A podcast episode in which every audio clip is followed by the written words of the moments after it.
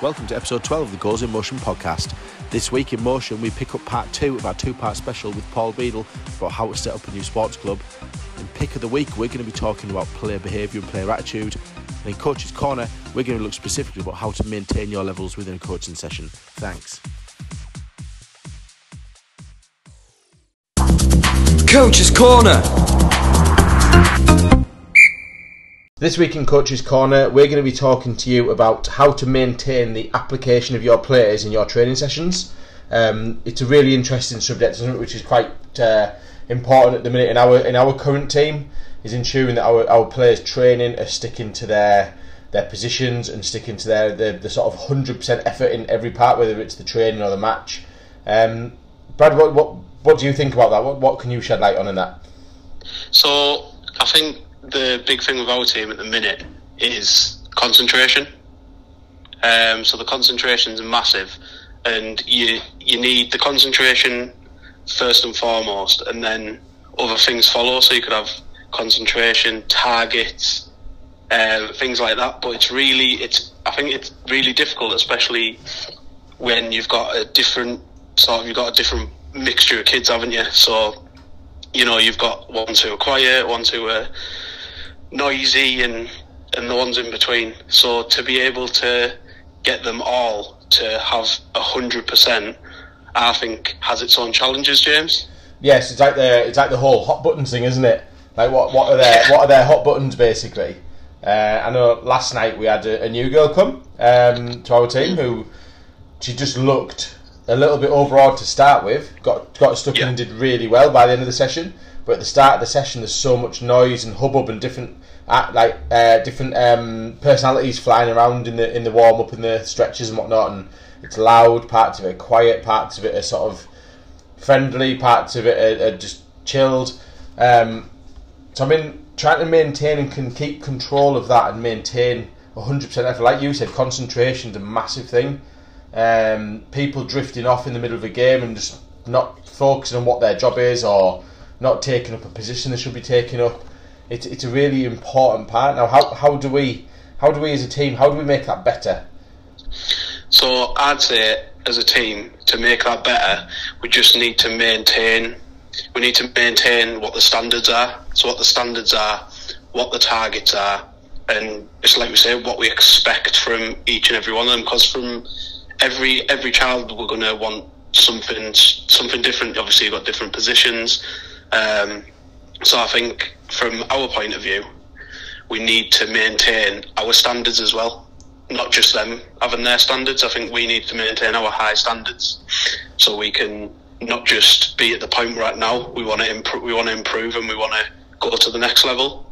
So I think that we just need to keep keep the keep our concentration as well to go right. We're, we're going through this this week, this next week, and have that plan like we always have.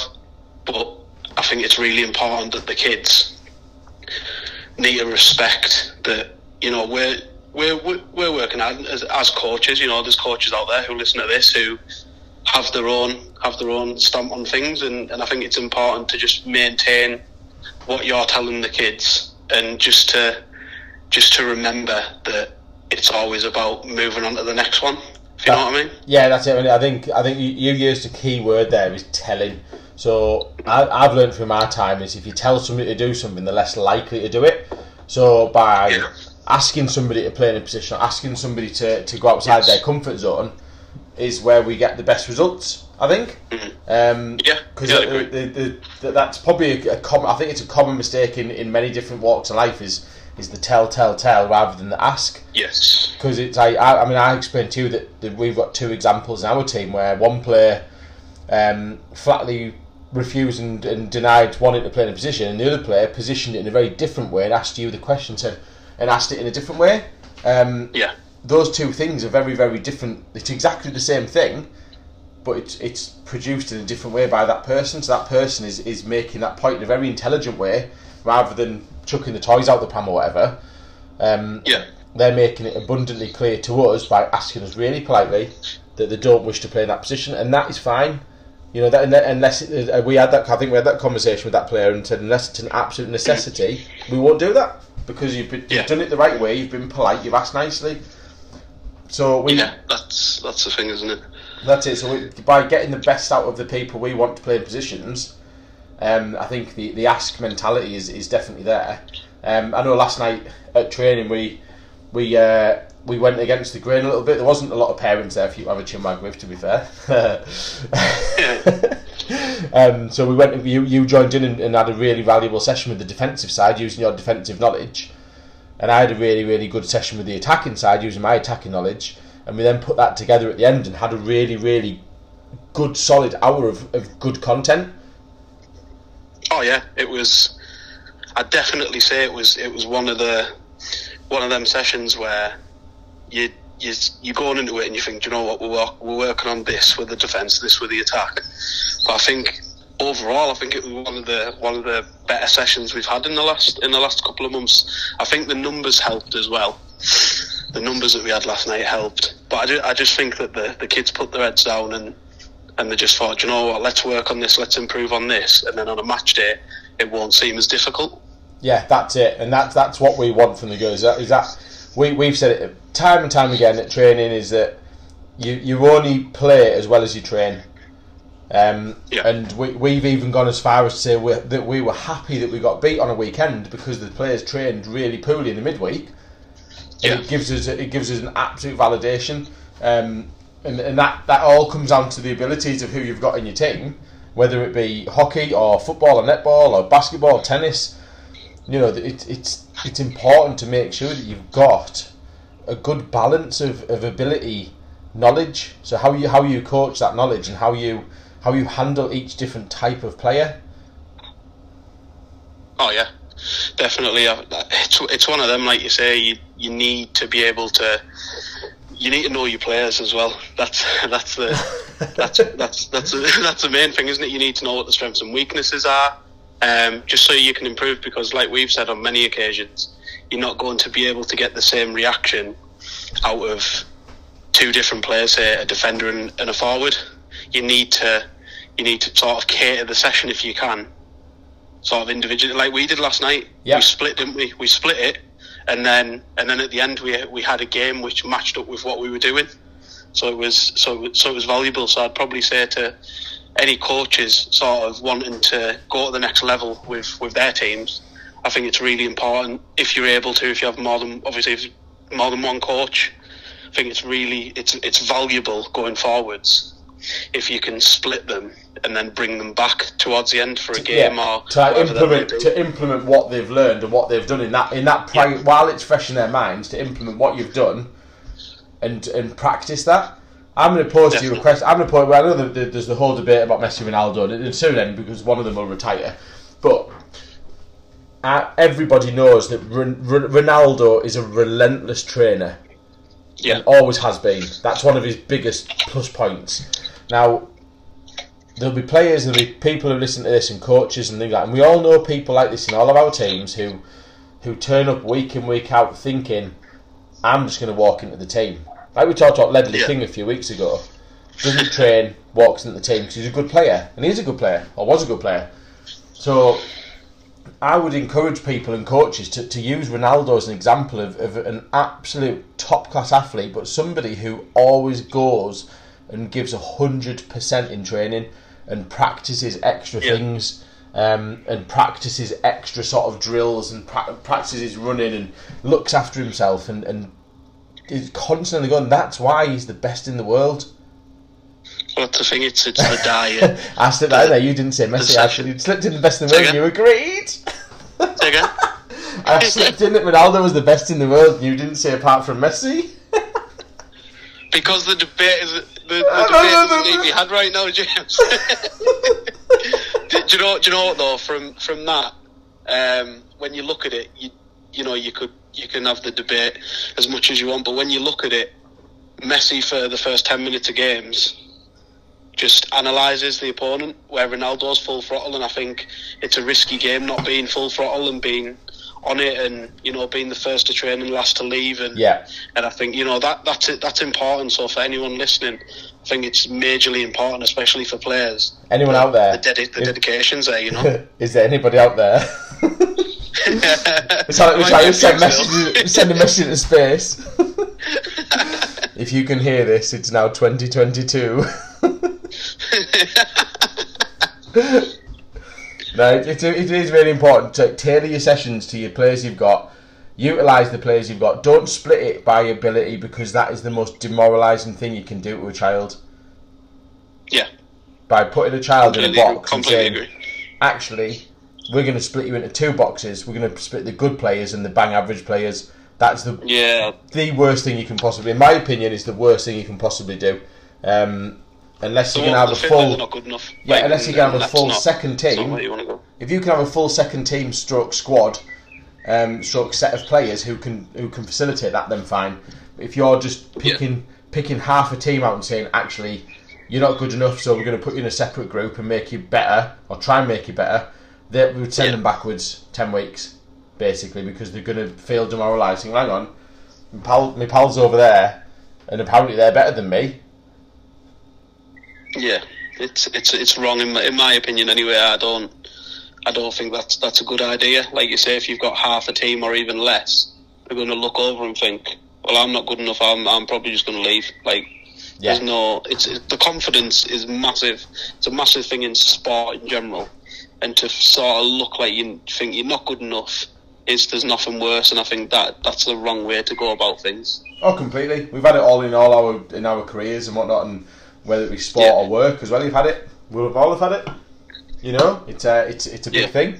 Um, what one thing, Brad? What, what- you, you you give me one. I'll give you one. You give me one first. What what one thing would you say is, is the best bit of advice you can say for tailoring sessions? for tailoring sessions. I think just don't don't be afraid. Don't be afraid to to take risks and sort of challenge challenge yourself, not just yourself but your players. I think rather than, rather than sort of keeping it safe and you know you can look at plenty of drills you can do on YouTube or online. But I think Like ball the- mastery.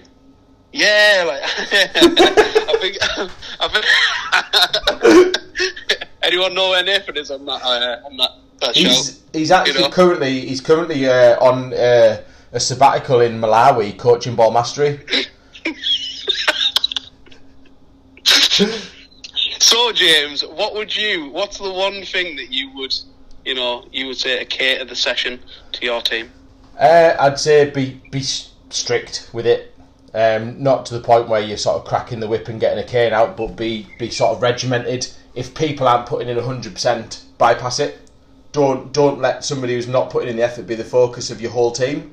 Um, the example from last night, we had somebody who was been a bit slow. They were having a bit of a chit chat with with the person they were stood with at the time. So I just cracked on and got went back straight across to the other people. So right, you you you you're ready. Yeah. You crack on. So don't let don't let people be passengers. Don't let people sort of bring the session down um, and bypass them. Um, we're going to move on now to In Motion. So this week is part two of our two-part special, where we talk about how to build a club from the ground up. And this week we're speaking to the other half of the Beadle marriage, which is Paul. We spoke to Linda last week. Um, this week we're speaking to Paul. So please stay tuned for In Motion and listen to the rest of how to set up a new club. In motion! So this week in motion is part two with Paul Beadle on how to set up a club. So how are we doing, Paul? I'm doing all right, thank you. We spoke to your good lady wife a couple of weeks ago uh, and Oh, yeah, discussed, yeah. discussed some of the admin side of things and, and sort of the safeguarding things and, and sort of how you set up that side of the club. Um, we want to pick your brains for the other half of things. So yeah, so starting with you know the the initial funding. So when setting up a club, how how straightforward is it to get that initial funding? Um, to, to be honest, when setting a club up, if you get the timing right, you don't need an awful lot of money to start off with.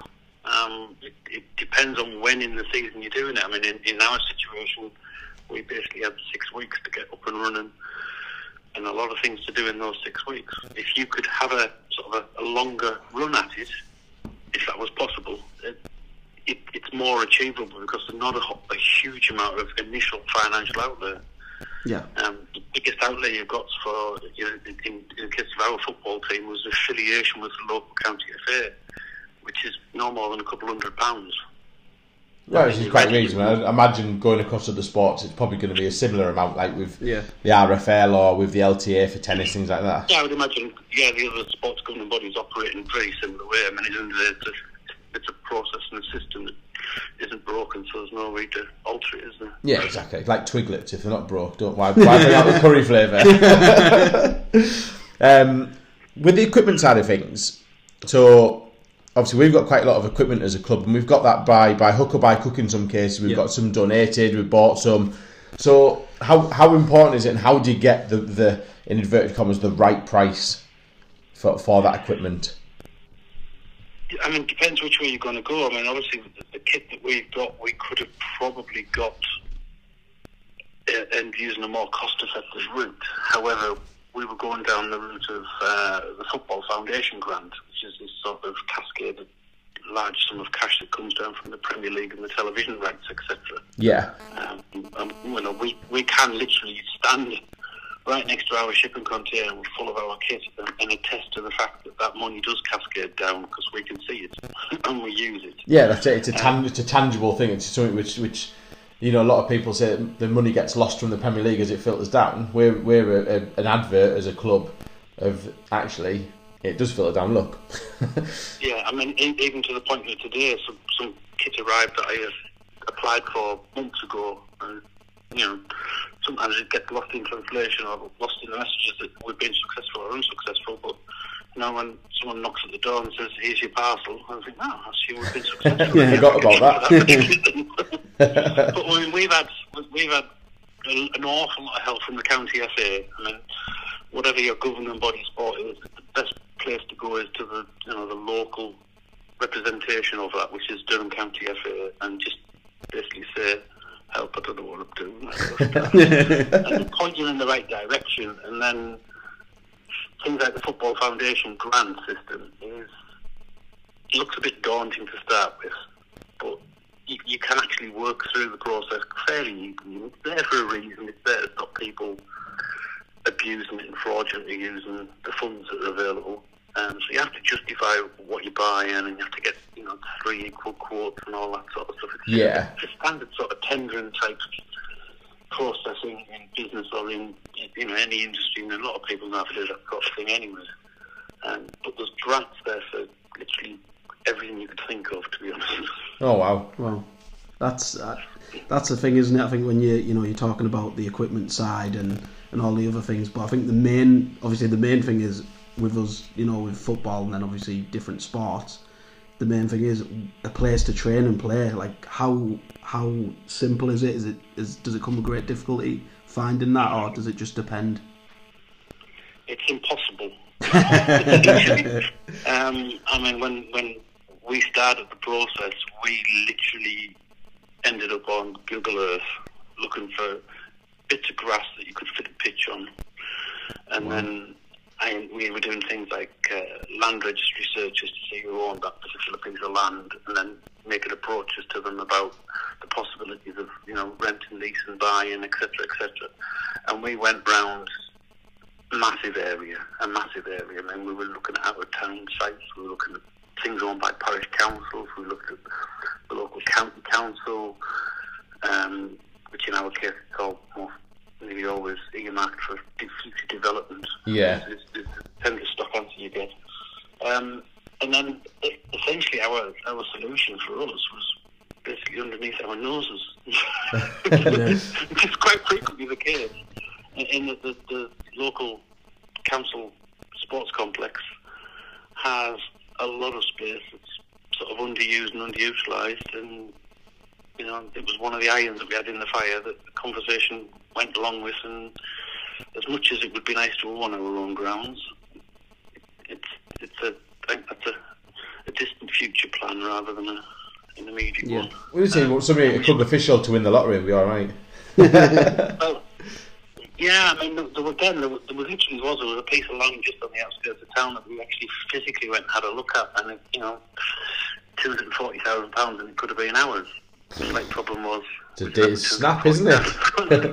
I mean, we could have rustled, you know, a, you know, a fair chunk of it to one side and put a commercial mortgage application in, etc., etc., and we could have probably got it, but the interest rate would have been horrendous. Yeah. And when you're starting off, you're probably just sticking your neck out too far, and putting yourself under a little bit too much risk. That's it. Yeah, that's it. It's- one of the biggest things when you are starting out. Like we've we've done things sort of slow, slowly, slowly in terms of gathering the, the kits and whatnot and things like that. And I think like so we've got our kit, uh, we've got our uh, we've got our kit, we've got our facility, we've got some funding. Next on our list is how do you track it all? So your kit, footballs, cones. How how do we look after that? How how does a new a new club starting up? How do they put a plan in place for that? I think, to be honest, if, if, if anybody knows a solution of how you find out where all your cones and footballs go to, please reply to us. we'll give it a go. I, I you just have to sort of, you've got to just treat them as almost as sort of consumable items, to be honest. Uh, I mean, the way we've, we've in previous clubs, you know, essentially the, the equipment store being held under lock and key by two people, and you had to sort of sign in blood to say that you were going to take three cones. And, Yeah. and we didn't, we didn't really want to be like that. Turn the keys at turn the keys at the same time. Yeah, we, we trust everybody. The kit's there. Use it. Put it back. Expect to be shouted at if it's not there when somebody else wants it. Yeah. it's essentially the way we work it. I mean, footballs get popped. Footballs get lost. You know, they are just literally a consumable item. Essentially, cones are as well. Really, it's, it's more some of the bigger items that we've got, like, like floodlights and goals and, and things like that. yeah, they're the things we take a bit more care over. Yeah, Yeah, so I mean, generally anything with a serial number goes in what we've got as what we call as an asset register. yeah, so with Anything, anything big is in is in the, the club's asset register, which is just you know, essentially can just be a, a, table in a, in a word document. Yeah, yeah, it's like you say, just list down exactly what you've got, what the value is. I suppose to be fair, you, you probably need that for insurance purposes anyway, wouldn't you? It's probably a good do, good yeah. idea to have. Again, for anything of great value, it's all it's all not only listed, it's also photographed as well. And it's just your, standard sort of advice you get off anybody for insuring anything of value. You know, yeah, so photograph it. with with Any serial numbers or identifying marks. Yeah, definitely. So you know, with with regards to you know, it's a challenge, isn't it? But I think one of the biggest ones, and a lot of people will be interested in hearing an answer if you've got one. Sponsorship for kits. You know, how how difficult is it to gain sponsorship for, for kits for the for the I'll kids?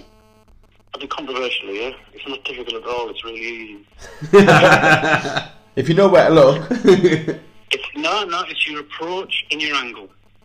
Is, is what you simply do. I mean, so so often I see, uh, you know, just the other night I was seeing stuff on social media where they're saying, "Are there any businesses who'd like to sponsor our team?" And that's it. Yeah, you've got to sell. You've got to sell them the dream, haven't How you? much do you want, and what am I going to get for it? Yeah. Yeah, Were you watching The That's the Apprentice? approach that we had. yeah, but that's the approach we had. Is that we broke it down to essentially how much is it going to cost to do a, a team in a playing kit, a Yeah. training kit, how much is it going to cost for goalkeepers, coaches, and you break it down into little chunks. And what you're trying to do is basically make a, a product that anybody could be interested in. So we've got simple things like social media. Um, sponsorship. Uh, we'll do football sponsorship, we'll do goalkeeper or any any sponsorship. And then we just broke it down into a package and said it, it, it's going to cost us, for the sake of argument, it's going to cost us 400 quid to kit one team out. So sponsorship for that team is 400 pounds, and for that you're going to get your logo on all the kit. You're going to get mentioned on our social media posts for this is the game that we're playing this week, sponsored by whoever, and then do another one with the results or any other activity they do. You make sure you tag them that it's sponsored by, and we just put a simple document together, and then do what a lot of clubs don't do, and that's turn around, don't look at your kids, look at the parents. Where do they work? Who do they work for? Yep. and are they interested in sponsoring you? That's the first call that we did, and you'd be surprised how much there is actually available. That's it. It's, it's making it relevant as well. I suppose if you if you've got with our situation, we've got a load of kids and we've got a load of parents. Yeah. Now you need to be looking at things which those parents have a need for potentially. So I think we've got like Virgin Media is one of our sponsors. There's a care company. There's an architectural company. So, com- Yeah. like companies who you're going to have a use for, kind of thing. Companies who are going to be there to say, actually, do you know what? I'm, I need, I Yeah. need, I need a, an architect. I need a caregiver. Yeah, yeah. Makes It's sense. right there in front of them. It sets it all out in front of Yeah, them. Yeah, very much. It's not t- t- for us for sponsorship. It's not necessarily a one-way street where we take money off somebody, put it in the clothing or whatever, and put it on top of a kid. They run around in it, and everyone should be happy. We sort of say, I mean, it's just Monday night um, at training, chatting to somebody who is looking at getting into the buy-to-let market. Well, we actually have a letting company that sponsors us, so I put them in contact with each other. That's Yep. what it's about. Sponsorship is about that business getting some tangible work or contact from that sponsorship. That, that's what it's for. That's how it works. That's it. What, what even even one phone call off the back of sponsoring that team is valuable.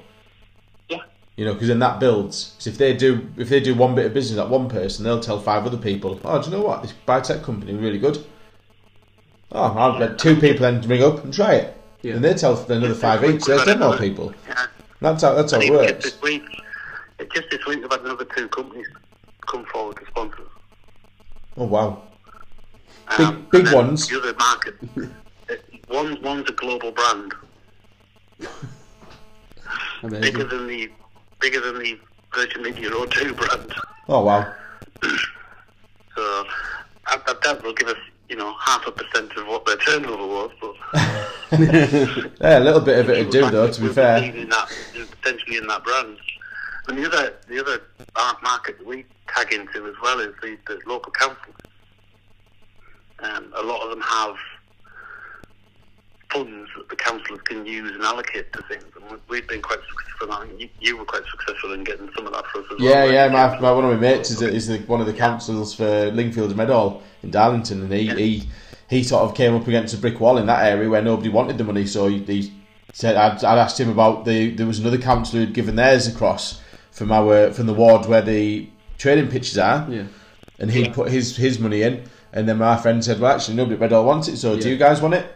Um, Class that. so I mean, That's three we've had on board now, and, and from what I understand as well, the council are renewing it and doing it again next year. So happy days. there's four talking about doing it with us next year. Just so see if we can get the whole lot. help. That'll be fifty odd thousand pounds. So fin- finally, what what advice? So one do and one do one blah, one do and one don't. So a bit of advice setting up a new sports club. What's one do and one don't from you, Paul? What would you say? Probably the same, to be honest. Don't panic and panic. and I think you go through various stages of both when you're actually looking at these things. You look at it, you just have this massive things that have to be achieved. You know, essentially your to-do list is just immense. Does that's what Linda said? Said she has sleepless nights Yeah. sometimes, um, wondering about what there is to do the next day on her list. Work through them.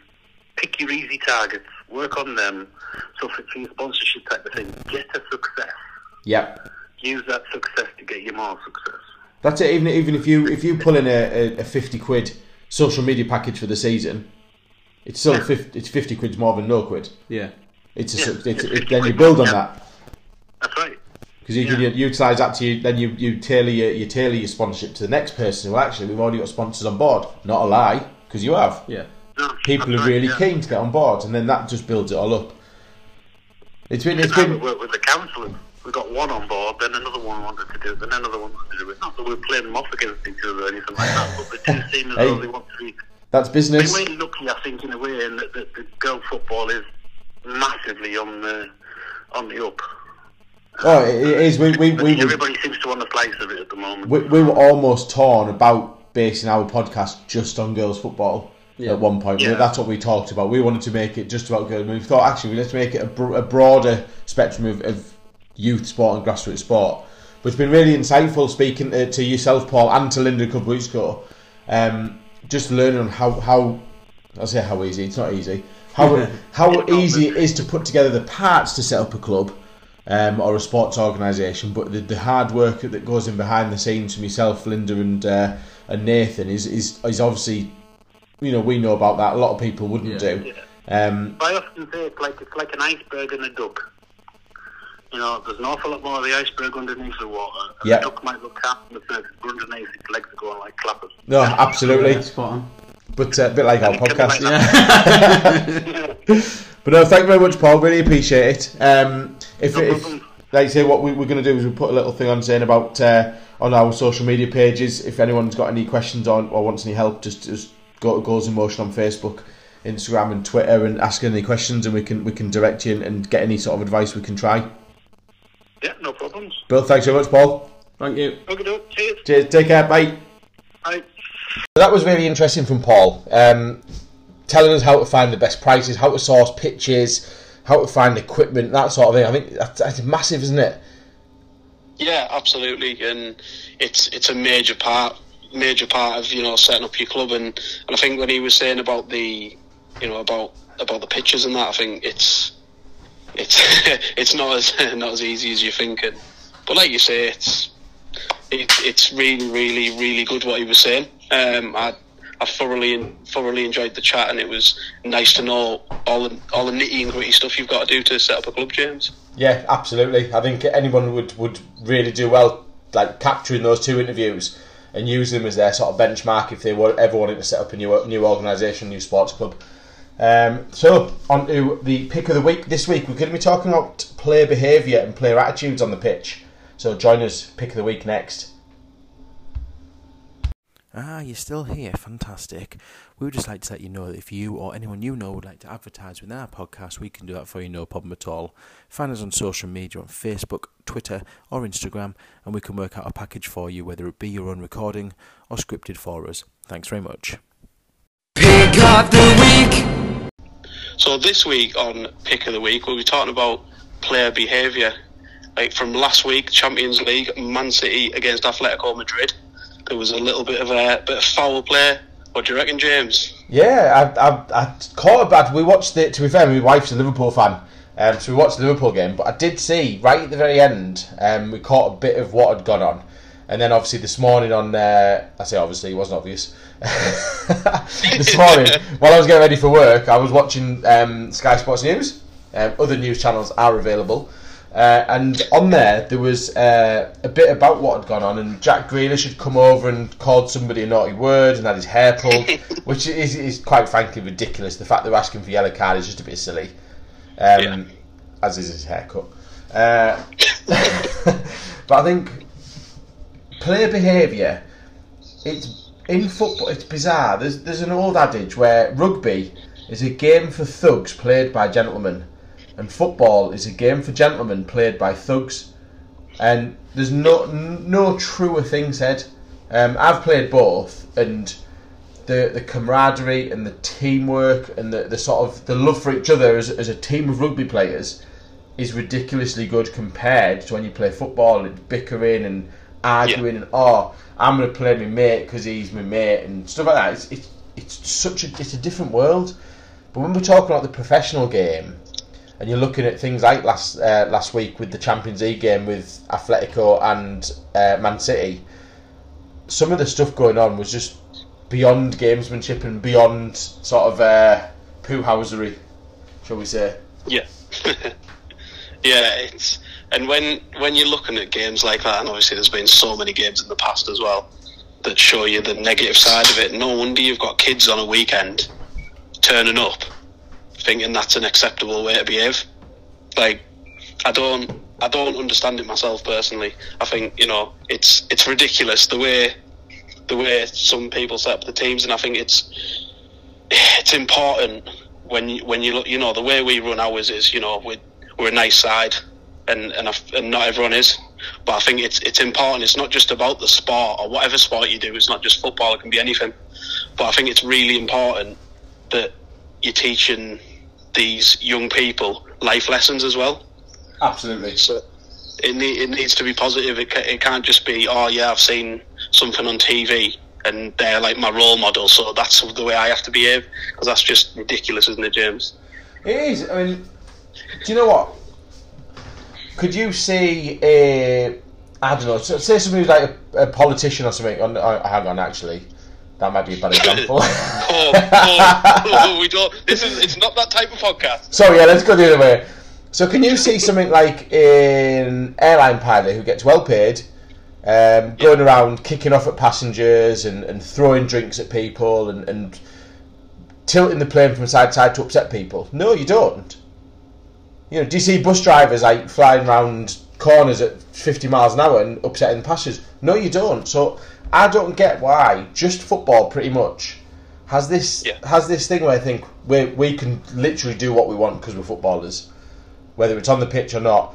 The, we've had this conversation before about the referees. Mic the referees up and let's hear what Yeah. goes on on the pitch because it'll soon stamp out all of this nonsense. Jack Grealish got his hair pulled because he called somebody like a really bad word.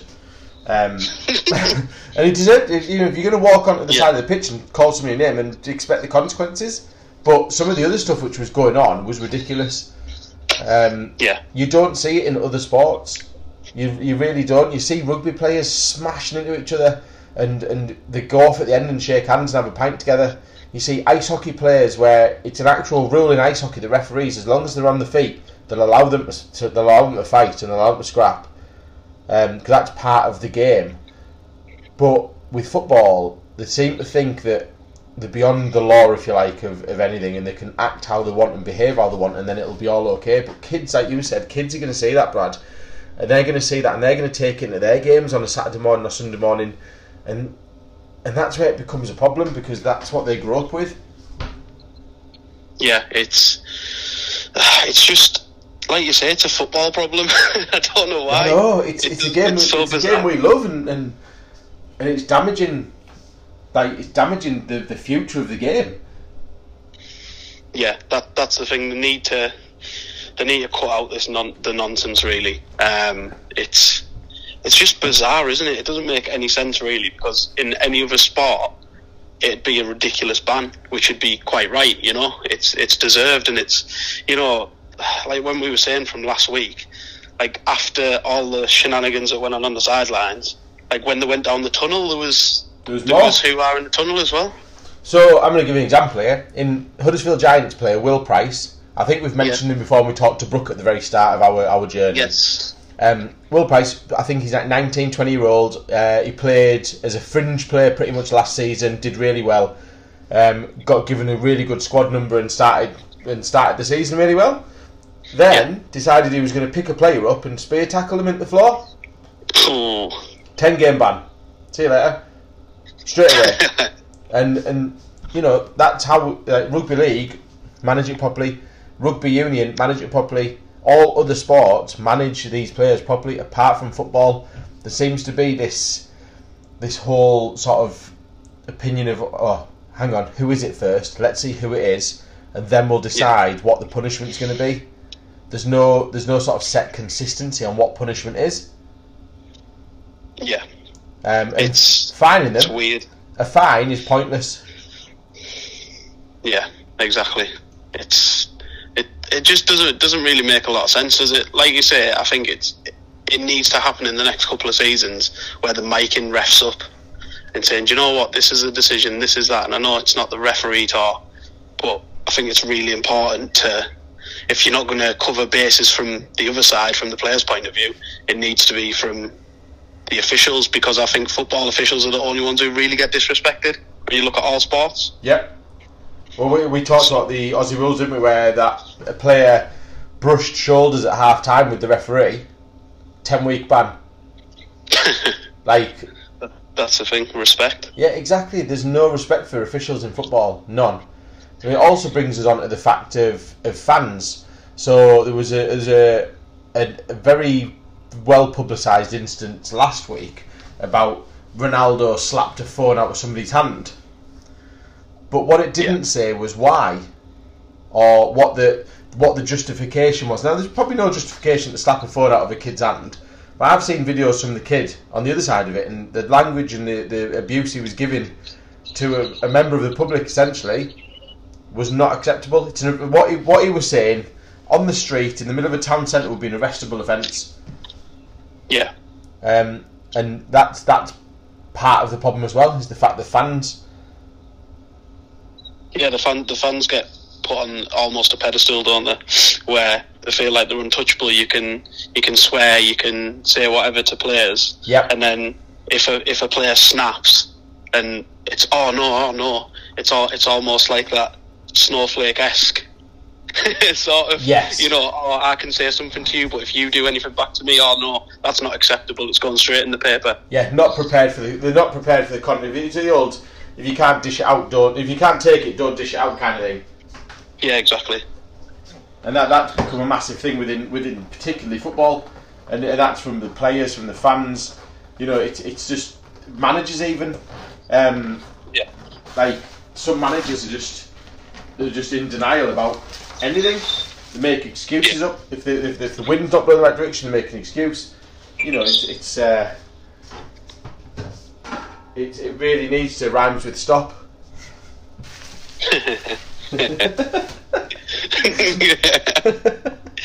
but yeah, all all in all, there needs to there needs to be changes made because the lack of respect is absolutely ridiculous. That's it. And, and honestly, I'm I'm an honest person. I'm gonna hold my hands up, and, and you'll be exactly the same. Eve. I know you murmur it under your breath, and I'm the one who shouts it louder. But when we when we're at a match, when we've we've you know it, it takes a lot to admit we've we've shown disrespect to referees this season. We have for a little Yeah. bit. Um, Yeah, yeah, but it's it's quite hard to articulate what you're trying to say to a referee who's just learning to let them understand what your point of view is without it to sound really bad. So I think there needs to be some sort of education somewhere in how to for, for referees as part of their refereeing journey and refereeing experience is how to communicate with managers and players and, and things like that because sometimes it leaves a lot to be a, like there's a gap gap Yeah. in between the two. yeah. It needs it needs to be there needs to be a you know that that sort of learning learning curve. I think I think for everyone, coaches, managers, referees, Yeah. um, every, every everyone involved. And like you say, we've we've had the odd word with, with referees, but it's just the point of view you have is you just you just want the game to be fair, and you don't want you don't want them to make the wrong decision, so they get stick in the next game off someone who's going to give it ten times worse than we would. Exactly. We're mild compared to some of the teams. I mean, we're very mild. Yeah. That's that, that that's the thing, and and I think it's you've just it's it's a lear- it's a learning learning curve, isn't it? Exactly. Um, and you've just you've just got to you got to hope that there's something that can bring everyone together, where it's gonna gonna be for the best of the sport. You're right. On that note, I'm going to allow you to uh, to to leave at this point, Brad. You I think you've got some birds to feed in the background, and I've got I've got some pizza to eat. So um, please join us next week for some more absolutely average content. Um, and- um, hopefully, um, well, not next week, the week after is fortnight. I keep thinking weekly. Join us in a couple, join us in a couple of weeks' time. Our season will finish, and we'll let you know how we got on and where we finished. Um, and we'll obviously, like say, we'll have some, some extra content. We've got our guests all, all lined up and whatnot, so we've got some really interesting people coming up who you, you'll find really fascinating. Um, so, from me, thank you very much for listening, and we will see you soon. Take it easy. Take it easy, guys. Thank you. As always, we'd like to thank Jensen Day for his music on our podcast. You can find him on socials at Jensen underscore Day. Go and have a look. Really, really good up and coming artist. Really nice guy. It'd be nice for him to get a follow. Thanks.